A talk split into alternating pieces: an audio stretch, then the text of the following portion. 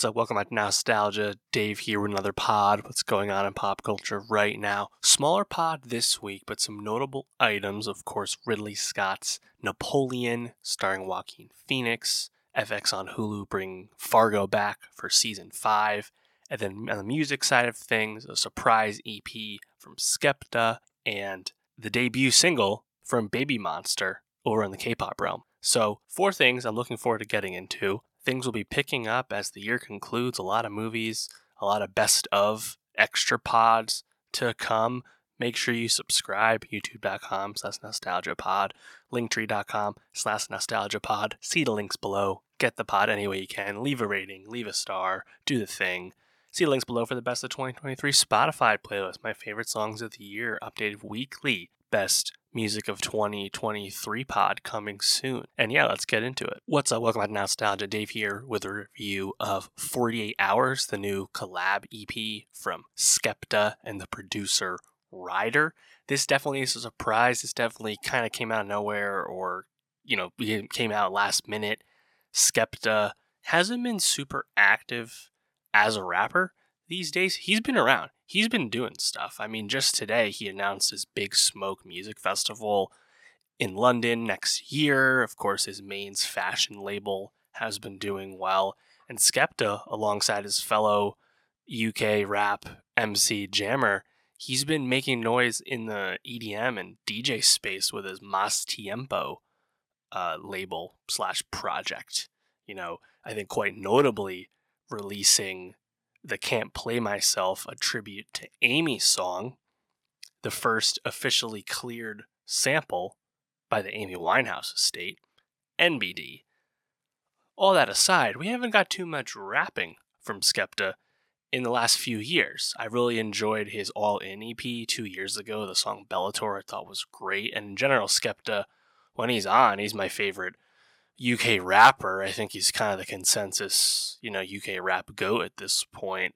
Um, just kind of impeccable flow, impeccable presence, a unique voice. He's the whole package. People know this. Of course, I would love Skepta to give us more music, and in a sense, he has.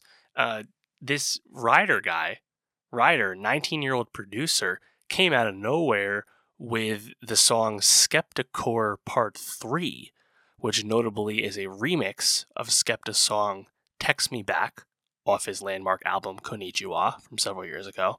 And this song, you know, kind of went viral on TikTok and also got the attention of Skepta himself. Skepta and Ryder link up, make this 48 hours EP in two days, as the title suggests. A few more Skepta, Skepta core songs come into being, two new Skepta tracks with Ryder production as well. And there we have it.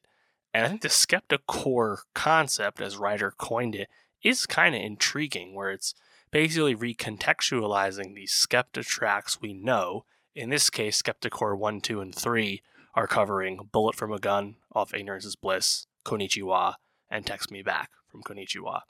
And Ryder's style as a producer is very melancholic. It's very, um, I don't want to say meditative, but it definitely changes the vibe on the song in a unique way because Skepta is such a personable and effervescent rapper, it's a really cool fit to like re, re retry re, retry the songs, and I, I think they're like really worthy remixes.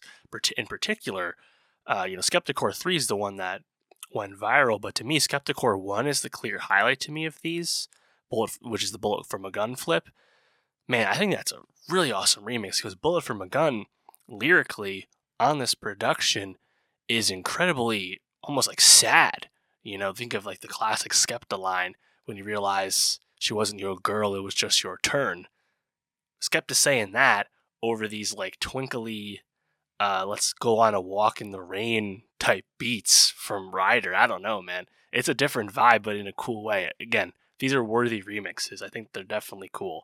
And then the other two songs, All Alone and For You, which of course also feature Ryder production, and they're kind of similar uh, to each other. They're okay, um, but definitely again, kind of giving you that emotional vibe with this kind of acoustic flow, uh, acoustic feeling for Skepta. And Skepta, it's not him in his most like aggressive, but you know, still rapping the way we expect. You know, I think um on for you, I like the snares as an addition to the production is a little bit more layered on that one.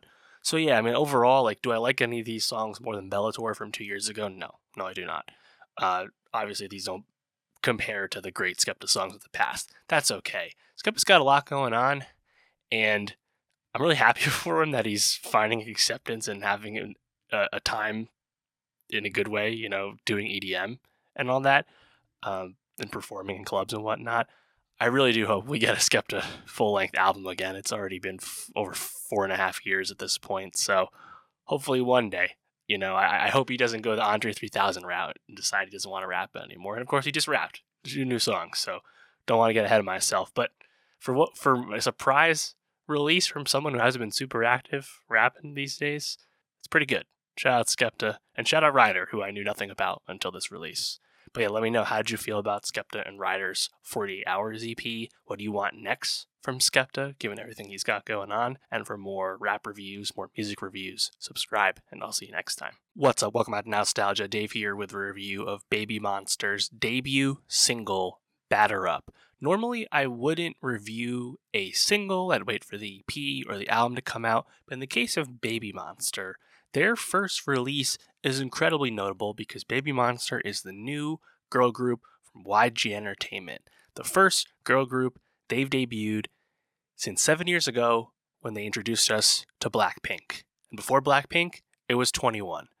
YG has a great track record of taking their time to develop a girl group, and when they share that group with the world, people pay attention. And Baby Monster has been teased and hinted at for a while now. There was a reality, you know, competition show about who would make the lineup. A lot of uh, build up to this release, and the group is quite young. The average age is only 16, and there's been a lot of uh, starts and stops with Baby Monster. The debut has been pushed back. Uh, the seventh member, Ahyeon, is not debuting and not on this this uh, debut single, but may return in the future. A lot of unknowns with that, and of course, this release is coming at a very significant time for YG because, as we all know, Blackpink is up for a new contract after you know the first seven year term has ended per most K-pop deals, and the Blackpink deal is still being negotiated. It sounds like Blackpink will return, but in a new version with a lot of time allocated for solo activities and the like.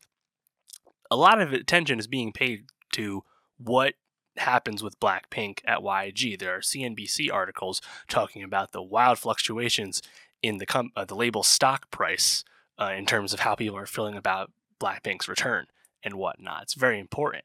So Baby Monster, regardless of what happens with Blackpink or not, will be held up as a you know paragon of the future success of one of the big four K-pop labels. So yeah, lots of riding uh, on the shoulders of these young women, whether that's fair or not.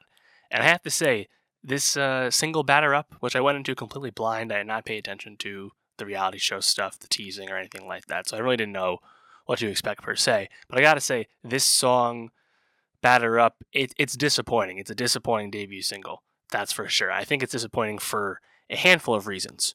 One of these reasons is that the sound of this song, it just kind of tired. And tired in the sense that for two reasons. One, it's very familiar to the general girl crush K-pop concept that's kind of dominated all the female K-pop we've got over the last 5 plus years. It doesn't sound fresh. It sounds familiar. And on top of that, the actual like song structure choices and general production choices are very familiar for like the YG house style of making music. Batter Up very much gives you Blackpink vibes. And of course, that is not the fault of the women in Baby Monster. That is the fault of the label for, I don't know, thinking their shit doesn't stink, like not really adapting. And I think it's unfortunate to release music that already kind of leaves you uh, with a bad taste because it feels like a facsimile of something greater that happened in the past. And just kind of continuing to do the same thing is going to give us diminishing returns, whether that's coming from Blackpink or whether it's coming from Baby Monster. And Baby Monster, un- unfortunately, also is coming out for them, unfortunately for them, coming out at a time when there's a lot of competition and a lot of love for a lot of new female fourth generation K-pop groups. Obviously, people know, but like New Jeans, LE SSERAFIM, the list goes on. There's a lot of competition, a lot of love, but also a lot of like sonic pushing the genre forward stuff. New Jeans gets a lot of love for that. Baby Monster feeling like they're a product of the past with their first song is not a positive development. Obviously, it's only the first song. These women are very young, so I and YG is very invested in them, obviously. So I'm not writing them off by any means. I'm just a bit let down by this song. You know, specifically, if you listen to the song, you know, I think like the way the song gets into itself, the beat drop, you got gives you that siren. It had my attention in the beginning, and I think that first verse uh, the the vocals are, are quite fun. I, I, think the singing is, is is strong in general. I like the, the sound of the singing, but then you get that very familiar pre-chorus build up into the chorus, and it's like, oh my god, I've heard this so many times. This type of singing, this type of song structure in a K-pop song, and then you get to the chorus, and man, this is such a weak chorus, and that stinks. The batter batter up part, it's lame, man. It is so lame. I've been talking a lot about repetitive choruses and hooks that have let me down otherwise other songs I've liked recently. NCT does this a lot. I did this with Baddie. It's common right now. But to me, uh, gosh, the batter batter up part, it's just so lackluster. There's just not a lot of energy with it at all, which is disappointing because then verse two after the chorus the first time around gives you really fun rap verses. I think the rappers they have some potential here. You know, I mean, do I hear some Lisa vibes? Sure, but that's not a bad thing. Like I think if you can give me competent flows and fun energy, ride that beat the way they do in that second verse, I think there's potential there. And obviously Blackpink made their name on the fact that Jennie and Lisa were such strong rappers, some of the best you've ever had in like mainstream K-pop. So that bodes well for sure. Um, in terms of familiarity, though, you get this big outro at the end, and I was like, oh my god, this just reminds me of the way Pink Venom ends. Not necessarily a bad thing. I actually kind of like the song. I think it's one of the more energetic moments of Batter Up, like the horns kind of popping in. Uh, but yeah, for me, really, I could forgive this song a lot more if the chorus wasn't really so weak. But the fact that it's a familiar vibe with a lackluster chorus, those two sins together, I just just a bit let down. So yeah, I mean, I'll be curious if Ahyeon rejoins the group quickly, you know, like that second song or the first EP at least, whatever. I'm also curious how quickly we get more music from Baby Monster. YG, famously not a group that releases a lot of music. Look at Blackpink, you know. Um, Blackpink compared to Twice, for example, the sheer volume of music is quite stark between the two groups. Uh, YG you know, I mean, really, it's now Baby Monster and Treasure are like the two upstart young groups they have right now. So I'll be curious if they switch up their strategies uh, in any way. Because Hybe, you know, partially due to picking up new labels and just debuting a lot of groups and doing a lot of different things and having their own little sub universes with their different labels, Hybe is just dominating right now. And YG, I feel like, needs to switch up their approach. And part of that goes into the music. So let me know how did you feel about Baby Monsters Batter Up? Were you let down the way I was? What do you want to hear from them next? Let me know. And for more K-pop reviews, more music reviews, subscribe, and I'll see you next time. What's up? Welcome back to Nowstalgia. Dave here with a review of Fargo Season 5. Noah Hawley's series is back on FX on Hulu. First season since season 4 wrapped up at the end of 2020. And this one is notable for a few reasons. One, it's quite clearly a return to form, a back to the basics approach to Fargo, following the grand ambition of Fargo season four that ultimately didn't land for a handful of reasons, including some poor casting choices. And of course, check the Fargo season four review out, youtube.com slash nowstalgia pod if you missed it. But yeah, Fargo season five, through two episodes, I'm feeling good. I'm really excited about this. We're back in the Minnesota setting. Season four, of course, decamped to Kansas City. We're back. And, you know, like past Fargo seasons, you just have a really intriguing cast of characters with some great actors at the top. Our lead character, Dot, played by Juno Temple, her mother in law, uh, Lorraine, played by Jennifer Jason Leigh, Dot's ex-husband, Wayne, uh, sorry, her ex-husband, Roy Tillman, is this kind of MAGA, uh, big fan of biblical law and protecting the Constitution in traditional manners type sheriff character. His son, played by Joe Keery, both him and Keery definitely playing off type. Really fun casting there.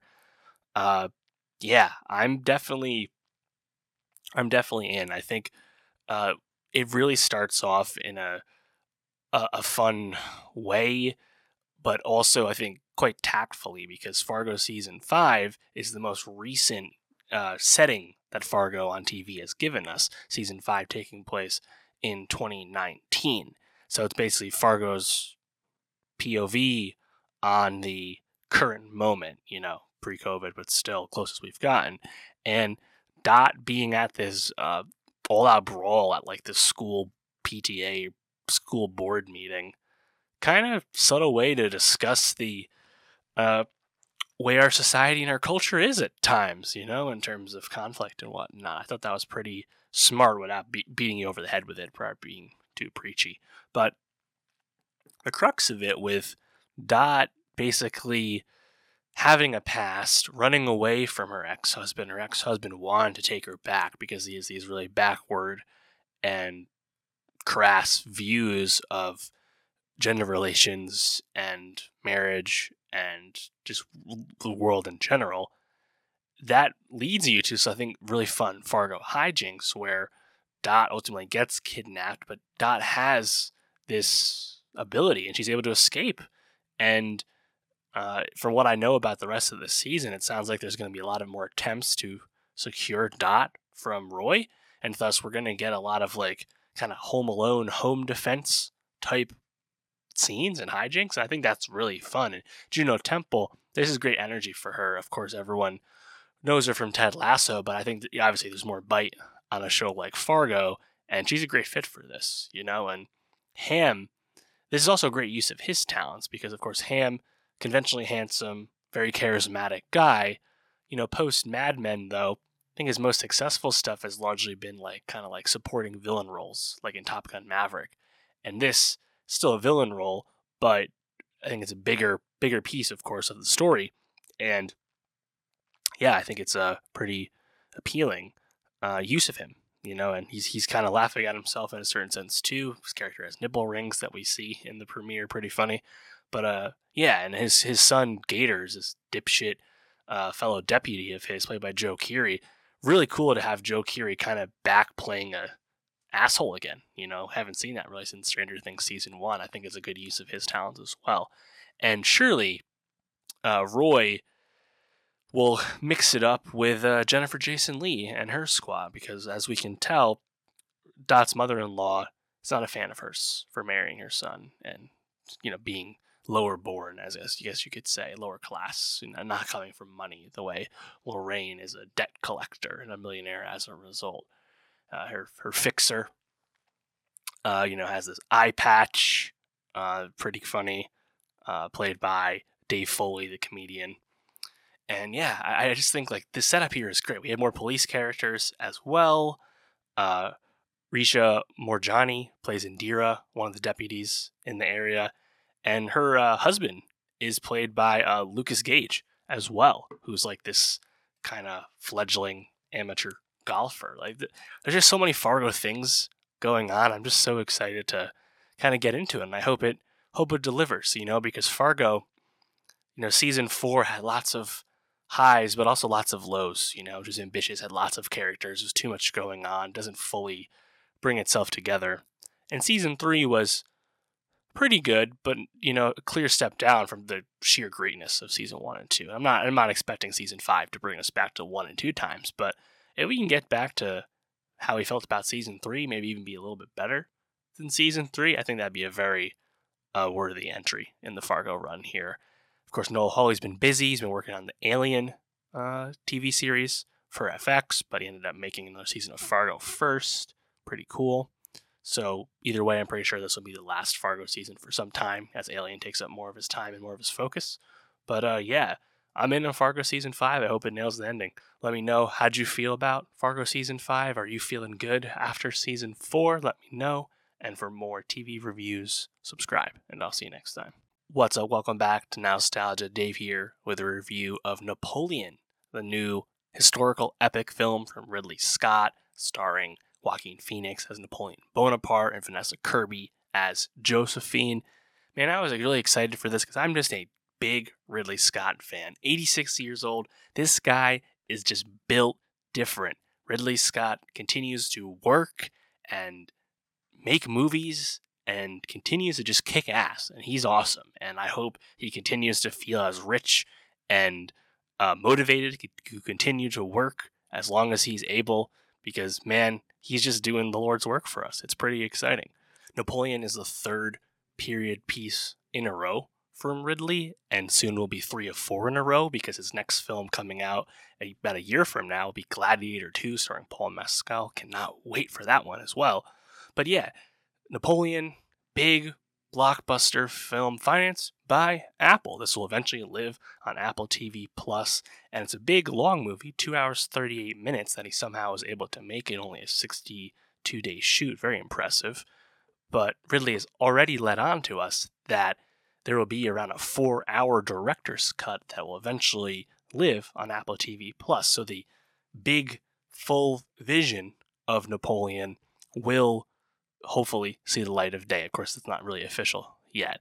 And honestly, it's uh, really in sync with how Ridley has operated over time. Look no further than the various cuts of Blade Runner over the years. Of course, Kingdom of Heaven, a movie that, via its director's cut, went under a gigantic critical reevaluation and is now a much more beloved movie. Ridley is no stranger to director's cut.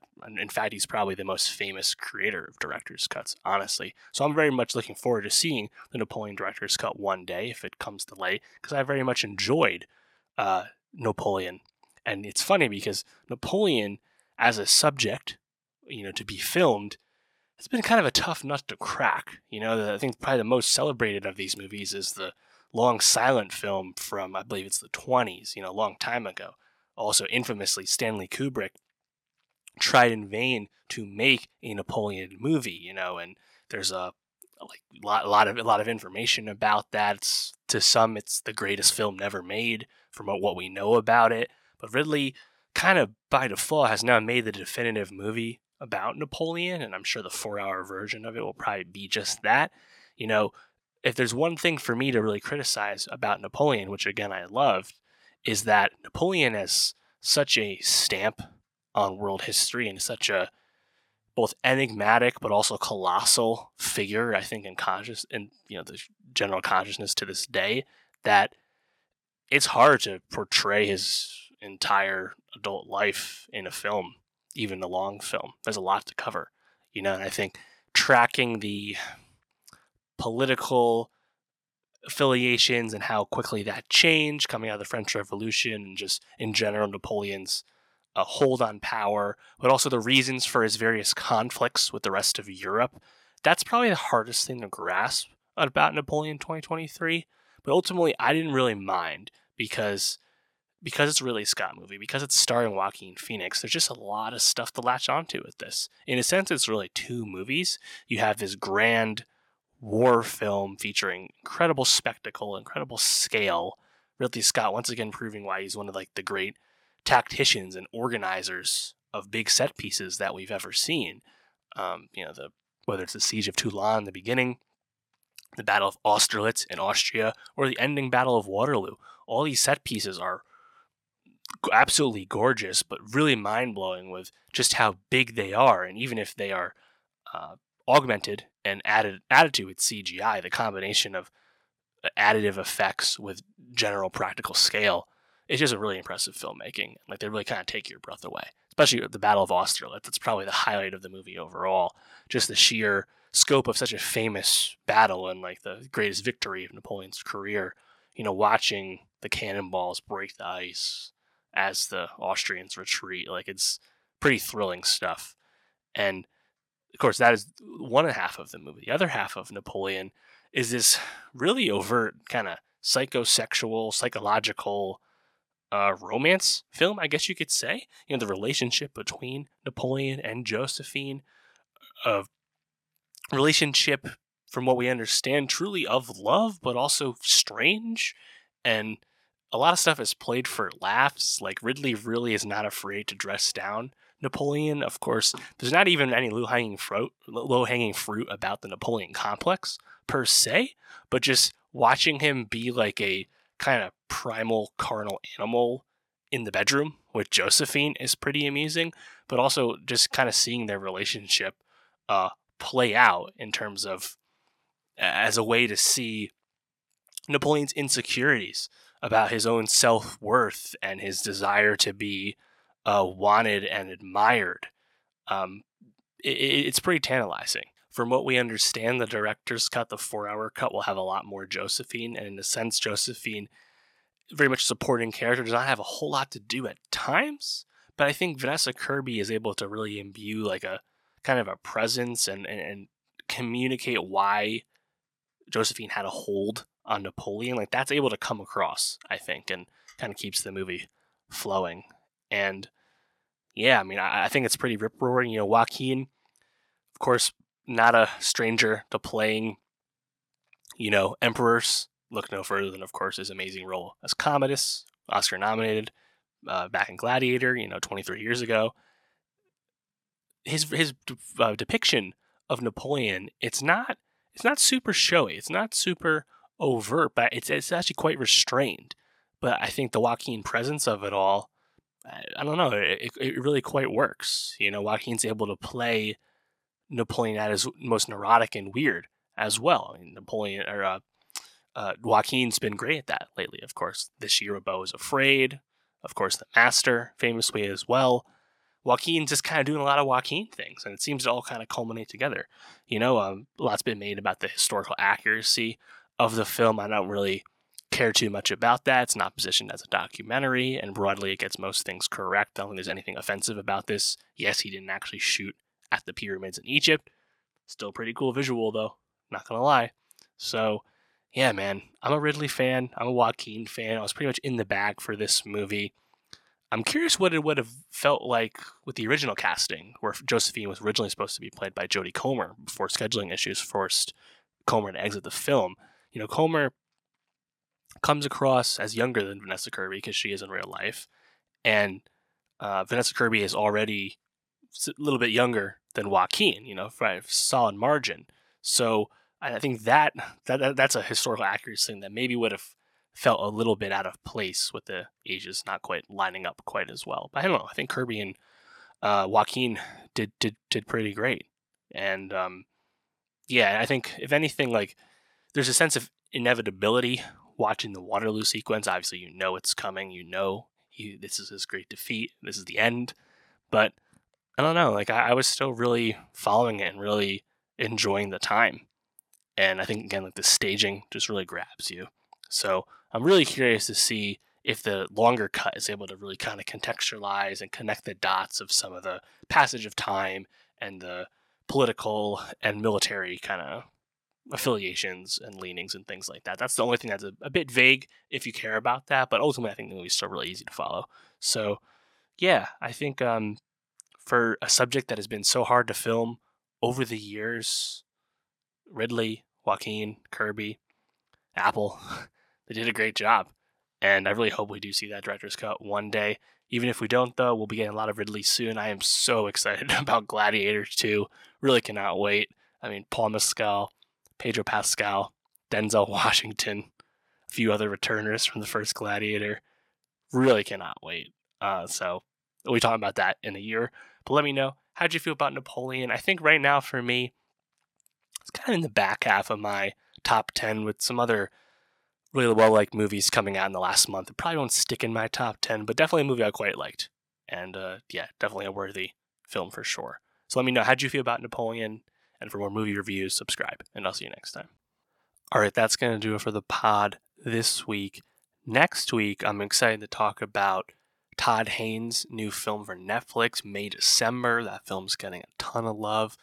New Godzilla film from Japan and Toho, Godzilla Minus One, new John Woo movie, Silent Night, his first Hollywood movie since like 20 years ago. Pretty exciting. And yeah, I'm sure some other stuff will come up soon. A lot of best of year end pods coming soon as well. Make sure you subscribe. YouTube.com slash nowstalgia pod, linktree.com slash nowstalgia pod. See links below. Get the pod any way you can. Leave a rating, leave a review. See the Spotify playlist. Let me know it's good. And I'll see you next week.